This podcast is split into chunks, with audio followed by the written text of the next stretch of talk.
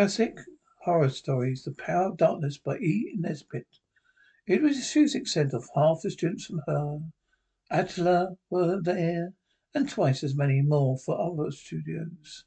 She had been Belle, the artist's quarter, in Mont Apacy for 3 golden months. Now she was off to Riviera to meet her people. Everyone she knew was at the Garde de Lourdes. And catch a pretty last glimpse of her, as she'd been more than once said late of an evening to see her was to love her. She is one of those agitating blondes with the natural rippled hair, rose leaf cheeks, the large violet blue eyes that look all things and mean heaven alone knows how little. She held her court like a queen, leaning at a carriage window, receiving bouquets, books, journals, long last words and last longing looks. All eyes were on her. Her eyes were for all, and her smile for all but one. That is, not a single glance about Edward's way, and Edward tall, gaunt, lean, gaunt, with blue eyes, straight nose and mouth, somewhat too small, too beautiful, seemed to grow thinner and paler before one's eyes. One pair of eyes at least saw the miracle worked, a padding what has seen parts of pallor, revelation of bones and face, that seemed already covered but by the thinnest possible veil of flesh. And the man whose eyes saw this rejoiced, for he loved her like the rest, not even like the rest. He had Edward's face before him the last month in a secret shrine where he set the love and the hatred, the shrine that is lighted by 1,000,000 lamps kindled as the soul's flame, a shrine that leaps the dazzling glow when the candles are out. One lies alone, the hot pillows to outface the night, the light as one best may. Oh, goodbye, goodbye of all. You said Rose, I shall miss you. Oh, don't you know? You don't know how much I miss you all. She gathered the glances of her friends and watches on her own glance as her graverous jewels on a sunken string. Her eyes of Edward alone seemed to escape her. En men votre monsieur de la demise. Folk drew back from the train. There's a whistle. Then at the very last moment of all, as the train pulled itself together from the start, her eyes met Edward's eyes. The other man saw the meeting. He knew, which is more than Edward did. So when the light of life, having been borne away in the retreating train, heartbroken group dispersed, the other man whose name by the way was Vincent, laid his arm in Edward's, and said truly, "Wear away, sweet nymph." "I'm off," said Edward. 7:20 Calais. "Sego France, Paris?" "One has to see one people sometimes, don't you know?" "Hang it all," was Edward's way of expressing a longing that tore him for the old house among the brown woods of Kent. "No attraction here then, now there?" "The chief attraction's gone, certainly," Edward made himself say, "but it was a good fish in sea." "Fishing isn't my trade," said Edward. "Riddle Rose," said Vincent. Edward raised hurriedly. The only shield he could find, it happened to be truth as he saw it. "Oh," he said, "of course. We all in love with her, all hopelessly." We perceived that was the truth as Edward saw it. "What are you going to do till your train goes?" he asked. "Don't know, caff, I suppose. A very early dinner." "Let's look in the Musée Grévin," said Vincent. The two friends had been schoolfellows. This is a link that survives many a strain too strong to be resisted by more intimate and vital bonds. They are fellow students, though that counts for little or much, as you take it. Besides, Vincent knew something about Edward no one else their age and standing ever guessed. He knew that Vincent was afraid of the dark, and why. You found that out that Christmas. The two spent an English country house. As a fool, where there was a dance. It would be practicals. Early in the year, hostess meant to move house to the old convent, built in Tudor times. a middle place of terraces and lit new trees, castle embattlements, a moat, swans, and a ghost story. Boy, she said, must put up with a shakedown in a new house. Hope the ghosts won't worry you. You're numb, a bunch of keys in her eyes. Comes and breathes softly in the back of your neck when you're shaving. Then you see her in the glass, and often as you're not, you'll cut your throat. You laughed, so did Edward and Vincent, and the other young men. There were 7, 8 of them. By that night, when sparse candles were lighted the boys to their rooms, and the last pipe had been smoked, the last good night said. They were fumbling with the handle of Vincent's door. Edward entered, an unusual figure, grasping pillows, trailing blankets. What did you squeeze, Vincent? And amazement. Turn it in here. On the floor, if you don't mind, said Edward. I know it's a beastly rock, but I can't stand it. A room you put me into is an attic as big as a barn. There's a great door at the end, 8 foot high. Raw oak it is, and leads in a sort of hole. Bare beams and rafters, black as hell. I know I'm a duffer, but there it is. I can't face it. Vincent sympathetic, though he never known a night terror, it would not be exercised by pipe, book, and candle. I know, chap, there's no reasoning about these things, said he, and so on. You can't despise me no more than I despise myself, Edward said. I feel a calling hound. That is so. I had to scare. When I was a kid, it seems to have left a brand on me. I'm a branded coward, old man. I feel of it is not nice. Again, Vincent was sympathetic. Poor little tale came out. How Edward, 8 years old, greedy, had become his little years. Sleep down, nightclad, pick among the outcomings, a dinner party, and how, at hall, dark with light, artistic, coloured glass lantern, a white figure suddenly faced him. Leaned towards him, it seemed, pointed, led white hands at its heart. Next day, finding him weak from his fainting fit, his steps showed horror to be but a statue, and expert his father's had mattered not one whit. Edward had shared Vincent's room, and Vincent alone of all men shared Vincent's secret.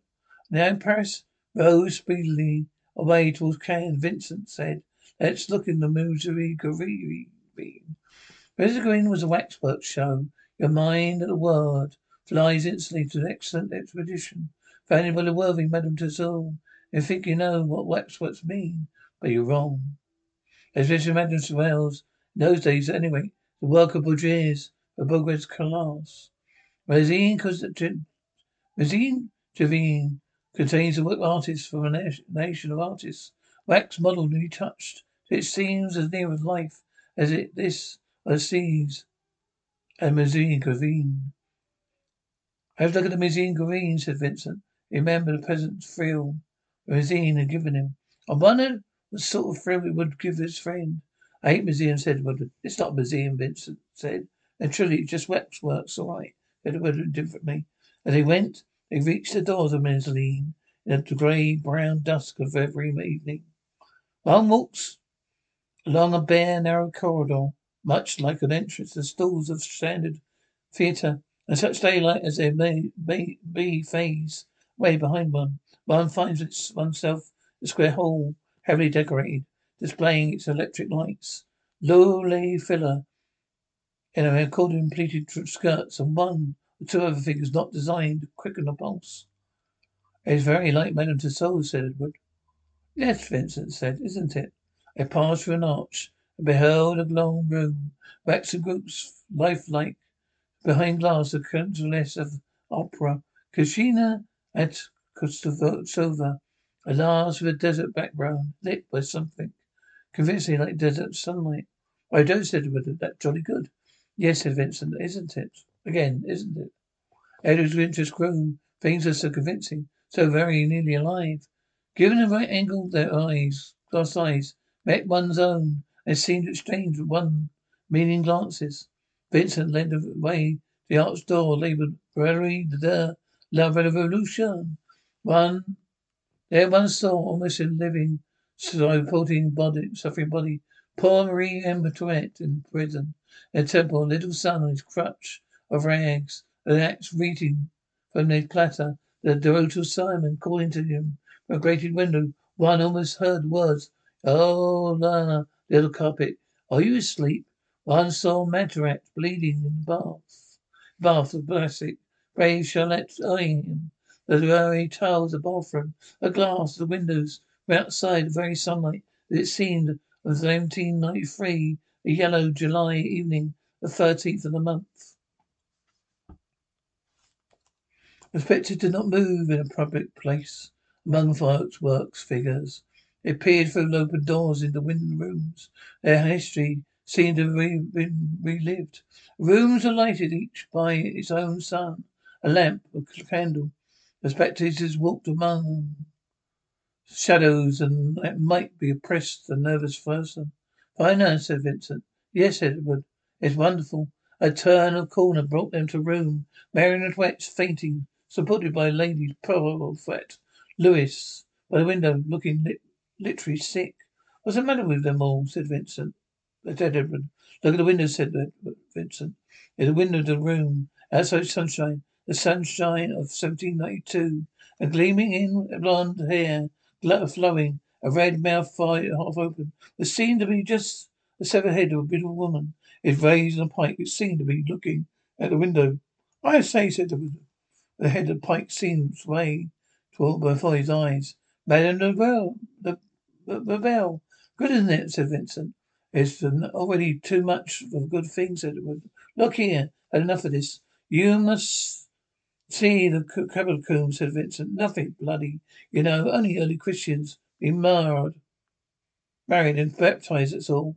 He led the way down the same clumsy steps and cellars, which the genius of great artists had transformed the exact semblance of the old catacombs of Rome. The same Rafa Hemings of rock, the same exact sacred tokens engraved strongly and simply among the arches of these subterranean burials, life of the early Christians, their sacraments, their journeys, their sorrows, all expressed in groups of waxworks, and life like the death it is. "But it's very fine, you know," said Edward, letting his breath again. After Madame Nobel, his imagination loved the thought of the noble suffering and refraining his their first loves of crucified Christ. "Yes," said Vincent, "for the third time, isn't it?"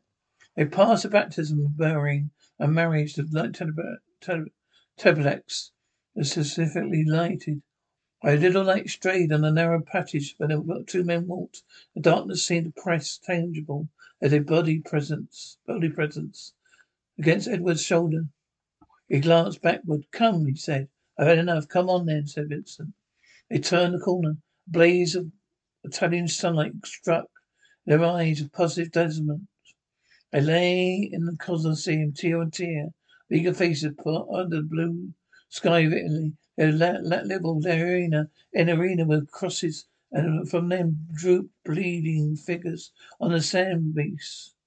Proud bodies lay. They saw all these bars. Seemed to be the place where the chosen victims waited their turn, waiting for the lions and crosses, a palm of the crowd.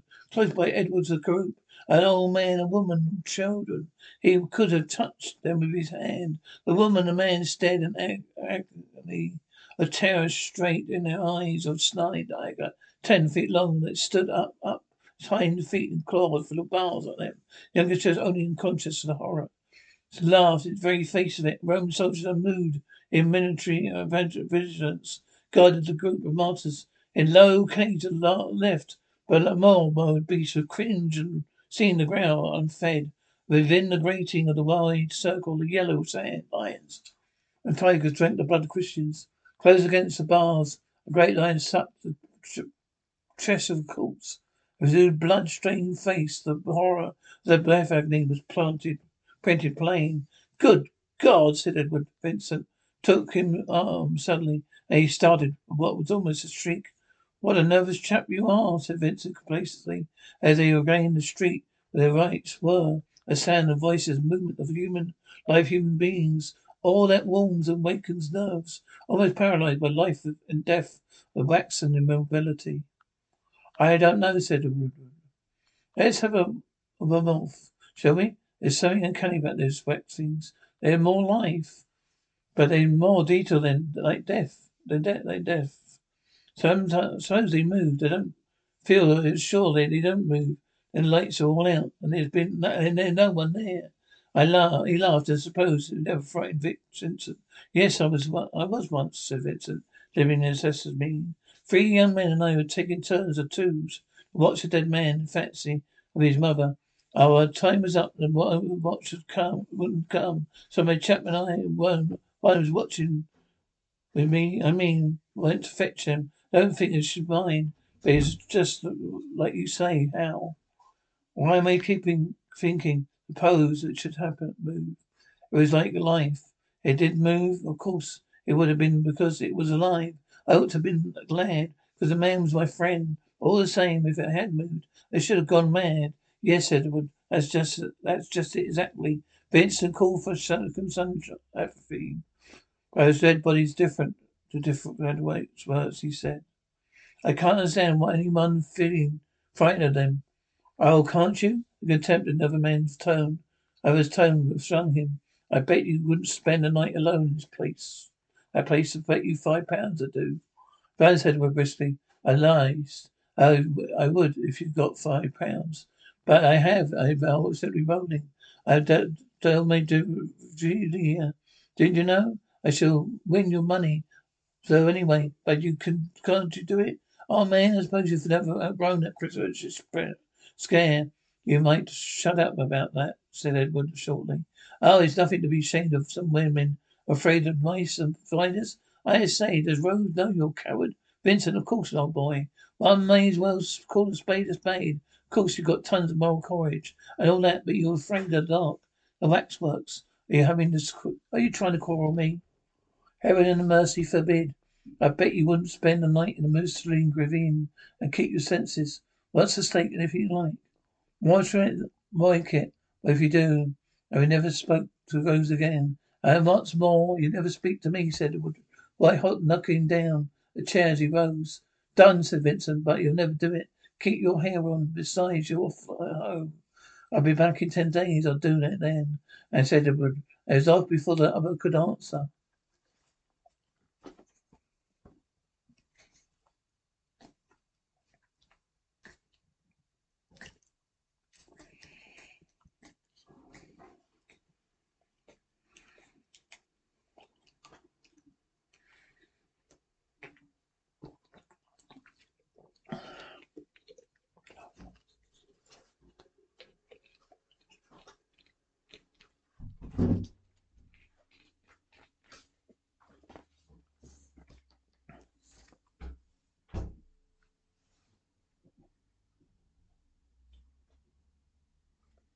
When Vincent left his island, felt still over his third FC, remembered how before she had known Edward, Rose and smiled at him more than on the others.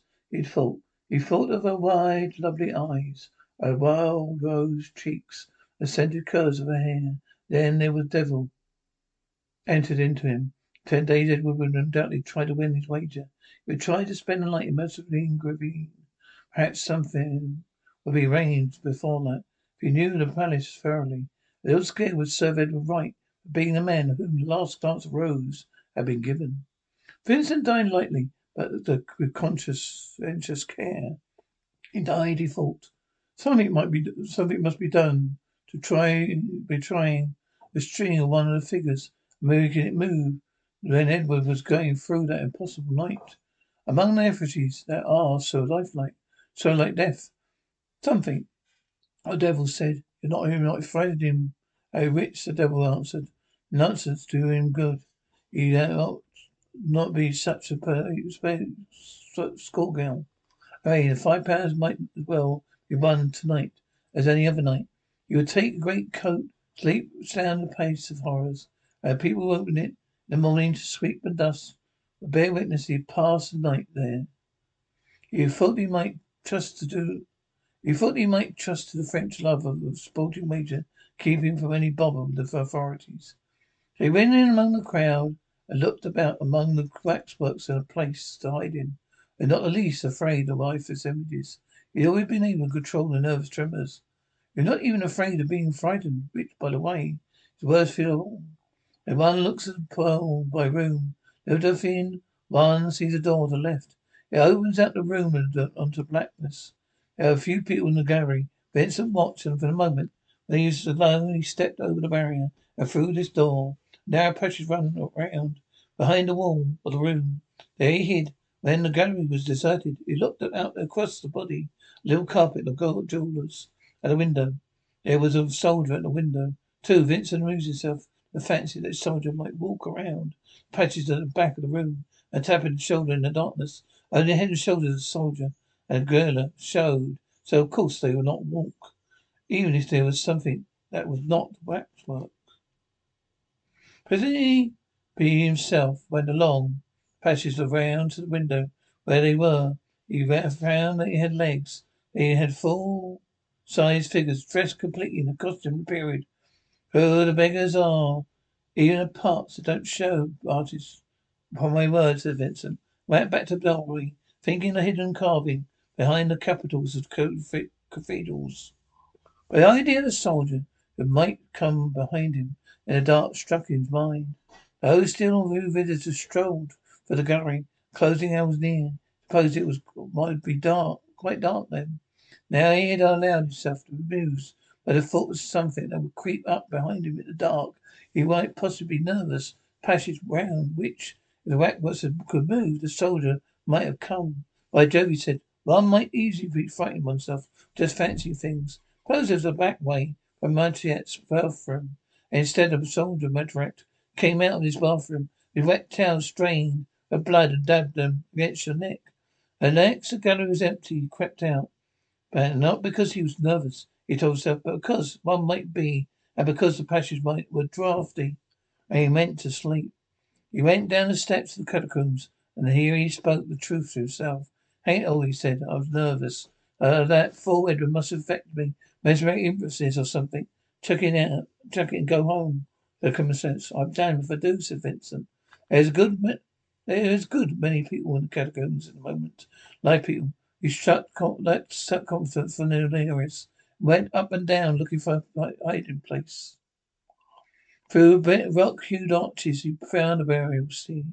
A corpse and burrow, surrounded by mourners and great pillar cut off half of steel. Lying figure is still and emotional as a Sunday school autograph. He waited till no one was near, and slipped quickly through the morning group and hid behind a pillar. Surprising, heartening too, find a plain rush chair. There, doubtless set for the resting of tied officials, he sat down on it, covered his hands, commonplace thin lines of its rungs and back. Shrouded waxwork figure just behind him to the left, his pillow worried him a little. The corpse left him unmarked, moved as itself. A far better place than this, than a draughty passage where the soldier with legs kept protruding. The darkness is always behind one. I showed him along the passage issuing orders. Stillness fell. And suddenly the lights went out. That's all right, said Vincent, who posed himself to sleep. But he seemed to have forgotten what sleep was like. He firmly fixed his thoughts on pleasant things. So his picture, dances of Rose, Mary was of Edward and the others. The thoughts rushed by him like motes in the sunbeams. He could not hold a single one of them. Presently it seemed he had thought of every pleasant thing he'd ever happened to him, and now if it brought it at all, he must think of things one wants most to forget. There would be time, but this long night to think much of many things. Mary found he could no longer think. A drake of effigy just behind him worried him again. He had learned trying at the back of his mind, behind the every faults, to strangle the thought of it. But there it was there, very close to him. Suppose it was put it on his hand, his wax hand, and touched him. There was wax. It could not move. Of course not. But I suppose it did. He laughed aloud. A short, dry laugh was echoed through the vaults, and cheering the effect of laughter had been overestimated, perhaps. Anyhow, he did not laugh again. Silence was intense. There was a silence thick with rustlings and breathings, and movements in his ear, strained uttermost, could just not hear. Suppose, as Edward said, when all the lights were out, these things did move. A corpse was a thing, and moved. given a certain condition life, but it was that it was a condition given where these things could move. When if what is such condition present now? With all of them upon him, yellow, white with his grip, death sleep, the beasts from over feet, gore dripping from their jaws, and the soldiers with legs all drawing into him in full silence, their death masks of roast fear and maroon, their might float down through the darkness till they touch his face, the head and ramblade. To Lumbarly, the pike might be thrust to him from behind the pillar. The silence throbbed with sounds could not quite be heard. You fool, he said to himself, your dinner was disagreed with you. Your vengeance, don't be an ass. Whole lot vile, only a percent of big dolls. He felt for his matches and lighted his cigarette. The beam of the match fell on the face of the corpse in front of him. The light was brief, it seemed somehow impossible to look, by the light of every corner.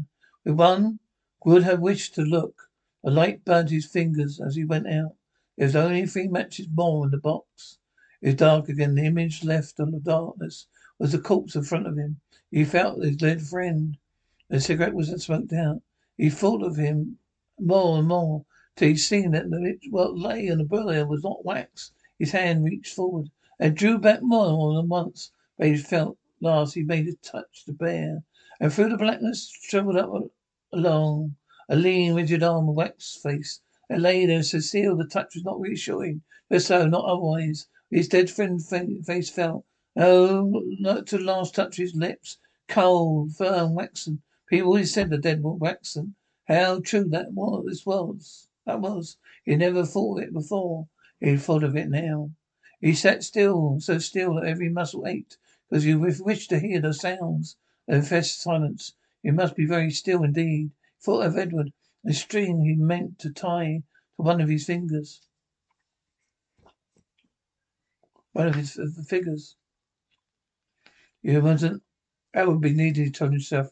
He is aching with listening. Listen to the sound that it seemed most break. At last, the crowded silence. He knew how long he sat there, to move, to go up, to batter the door, clamor to be let out. One could have done it if one had a lantern, or even a full matchbox. But in the dark, not knowing the turnings, one's way, among the things that were so like life, and yet were not alive to touch. Perhaps these faces were not dead, and yet felt like death. His heart beat heavily in his throat at the thought.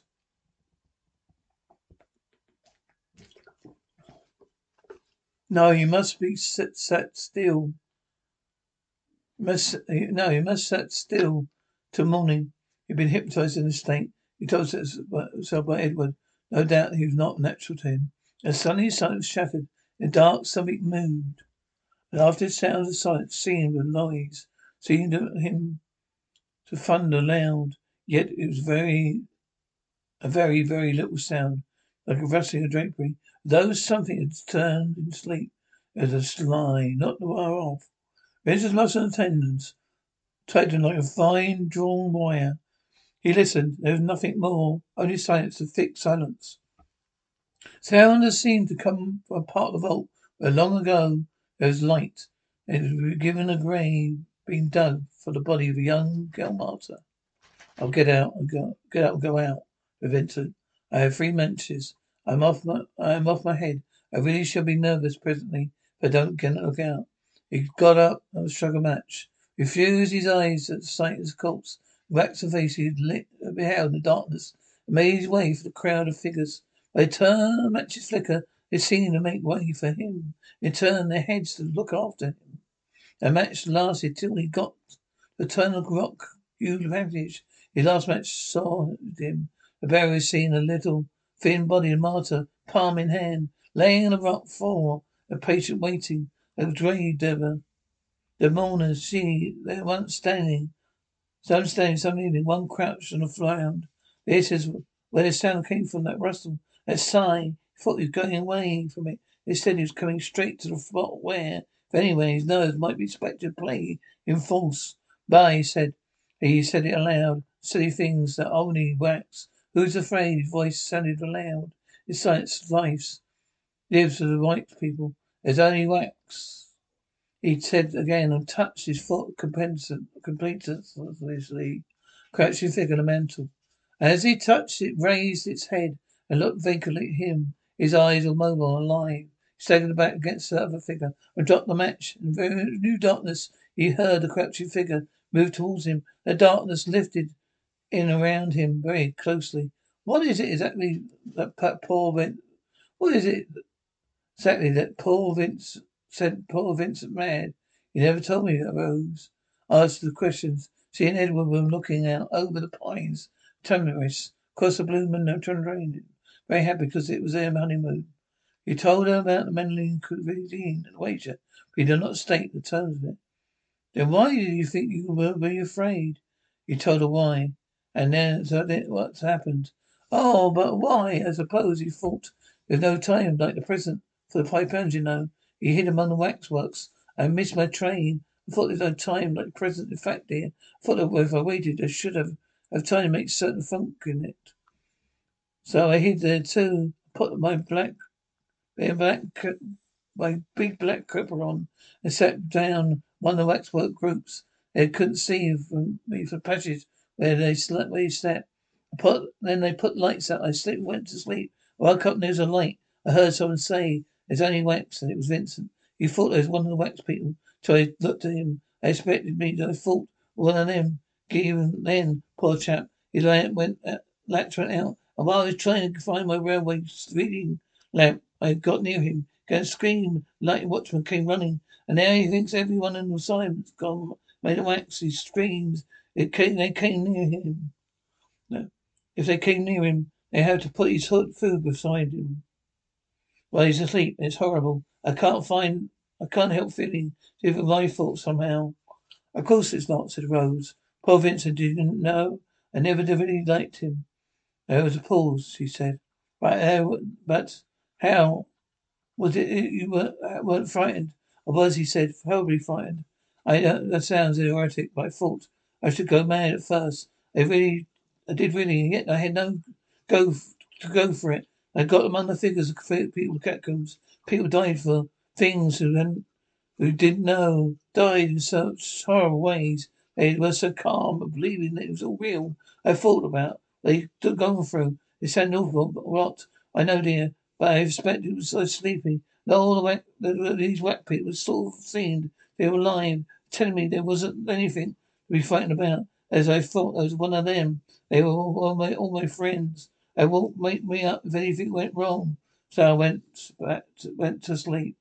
I think I understand, she said, but she didn't. The odd thing is, he went on, I've never been afraid of the dark since. Perhaps his singing, his calling made me coward. Had something to do with it. I don't think so, she said, and she was right. But she would never have understood how, nor why.